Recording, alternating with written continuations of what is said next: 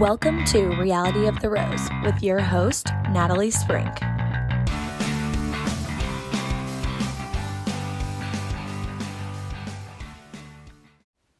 Hey everyone, welcome to episode 73 of Reality of the Rose. I'm your host, Natalie Sprink. All right, so this is way, way, way, way, way, way late. Um, but I felt like I had to wrap up Bachelor in Paradise season since I covered the whole, whole, whole what 15, 16 episodes um, that I had to finish it up and tie it in a nice, neat bow, even though that was almost two weeks ago uh, that it ended. But um, I made a trip to New York for Thanksgiving with Allie. And um, then this past week, I was just really busy with Christmas stuff. We are doing some remodeling on our house. Um, I had to catch up at work. So I didn't get to watch um, the episodes from like the two final episodes until just this past weekend. So this is going to be a very, very, very abbreviated um, recap just because it's hindsight now. I feel like a lot of it's old news, but I just felt the need to sort of cover it. And I literally am going to try to do this podcast. It's going to be like my shortest episode ever. Um, hopefully not more than 10 or 15 minutes. So, um, but I would like you to encourage an episode that I am releasing this episode on Monday, um, December the 5th. And then on Tuesday, I am going to release release my first episode of um, my interview with um, my roses. And um, that is, as you will recall, I've mentioned in past episodes, I'm going to be interviewing different women um, from all different areas of the country geographically ages backgrounds. Um, i'm going to try to just get just a variety of women and i'm going to ask them all the same i have a list of questions. I'm going to ask them all the same questions so that you can anticipate like with each woman like what their answers are and how they differ from each other and just to sort of embrace the difference that um, women can have, but also so that you can relate to things in their lives, um, possibly, or find out new things you might be able to use in your life. Um, just hoping that you can just gain something from listening to other women talk about themselves and their experiences. um, so tune in for that um, tomorrow. Uh, my first interview is with my best friend here um, in Wisconsin, uh, Jody, and uh, it, it, was we've recorded it today. It's a really fun interview, so um, please tune in for that. But you know, uh, here we go. I'm going to recap so, the first episode on Monday night was, um, in my opinion, a waste of time. I'm just going to say here up front uh, that after watching all four episode, I mean, all four hours of these last two episodes, um, I do know because, as you know, I listen to many and many of uh, Bachelor podcasts, and uh, I heard I can't remember even on I guess it was on Nick Viall's podcast. One of his producers went to the finale um, or the the reunion for Bachelor in Paradise, and they recorded for 13 hours. People, 13 hours they recorded, and you saw probably maybe an hour to an hour and a half um, if you include all the commercials and all of like sort of the like the um, uh, the catch up reels, like so that we could, you know, let's let's take a look back at the experience between Genevieve and Aaron or whatever. Uh, if you take all that and subtract it, and you only get footage from the actual reunion, it was like a fraction of what actually happened. So it feels like they could have made that reunion a lot lot longer and the um the beach time a lot shorter um, but they didn't so we got what we got so in the end, without like recapping both Monday and Tuesday night, uh, I'm just going to sort of go down the list of couples and and how it it ended for them um, and kind of going forward. I think I'm just going to do it that way. I think it'll be much quicker that way. Um, All right, so we'll start with Jill and Jacob. This is kind of the order that they were covered in the reunion finale, if I remember it right, if my notes are correct. But we're going to start with Jill and Jacob. Um, Jill and Jacob, as you remember, they sort of broke up whenever they split the two groups up. Um, he went on other dates. She was like in hysterics the whole time they were separated, wondering what he was doing and not making any moves on any guys. But she came back to the beach. I don't even remember who he was with anymore.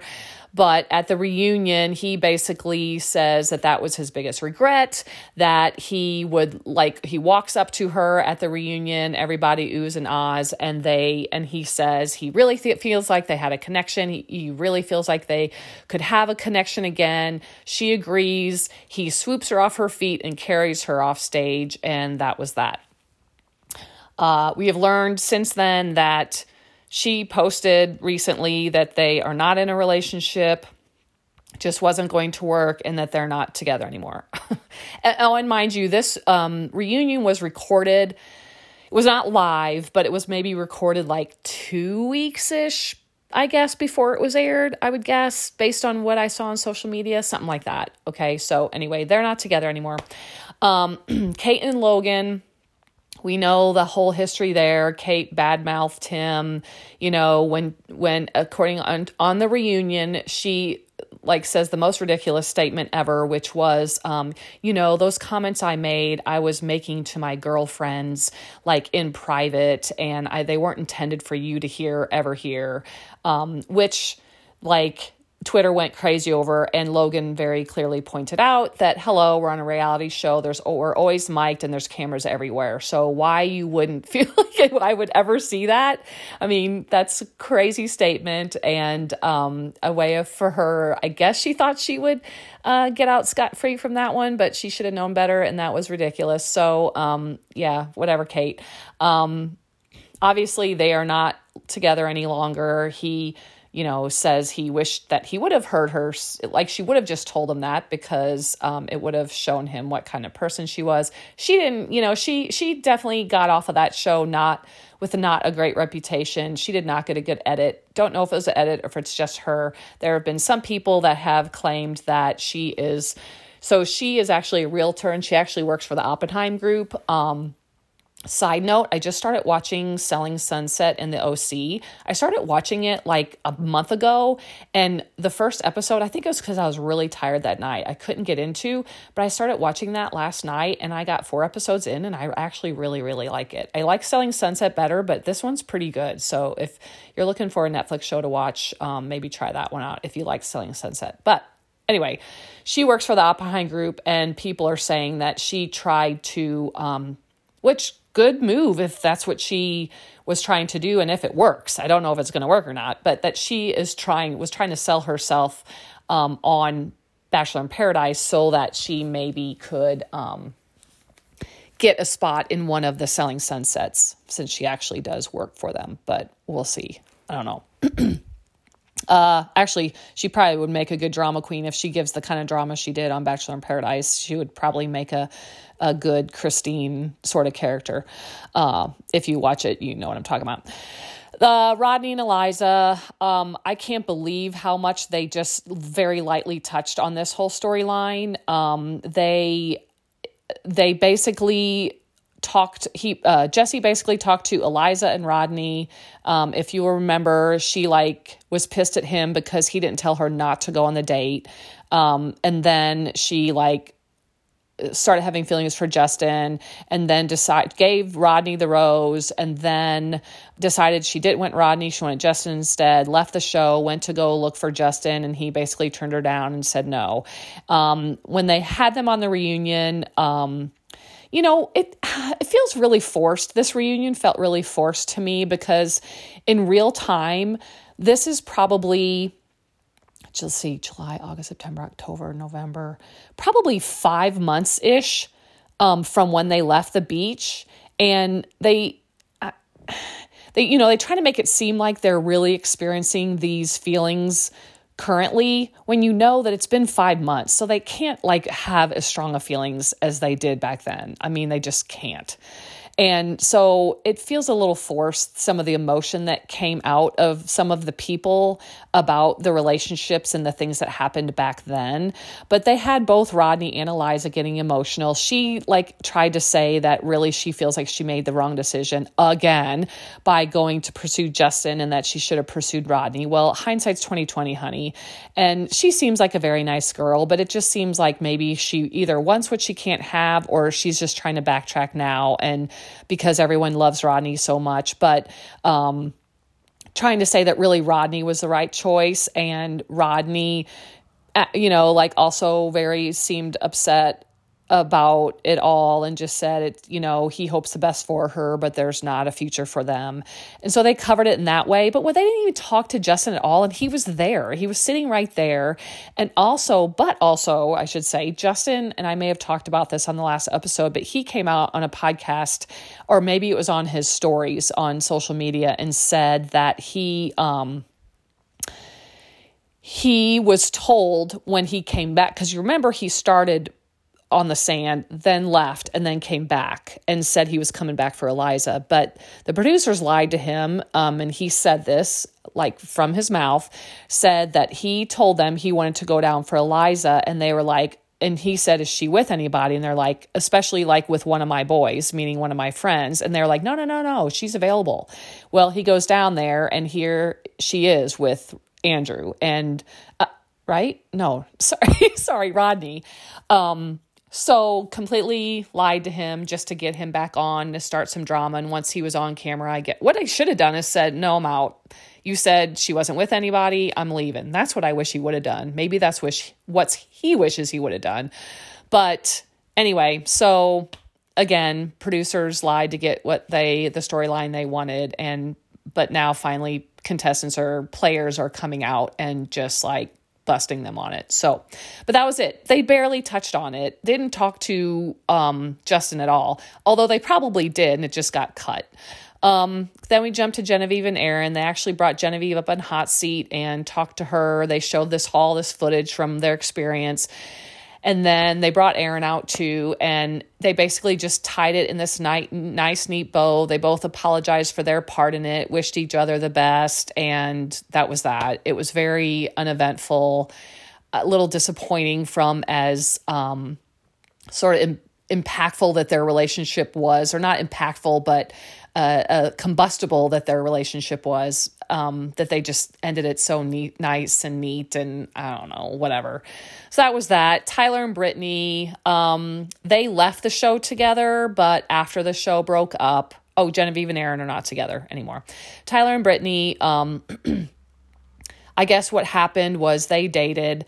I, I, I know they were cutting Tyler to be made to look like the the victim and the one that really got hurt and they made Brittany to out to be the one who did the hurting and was like the quote unquote villain.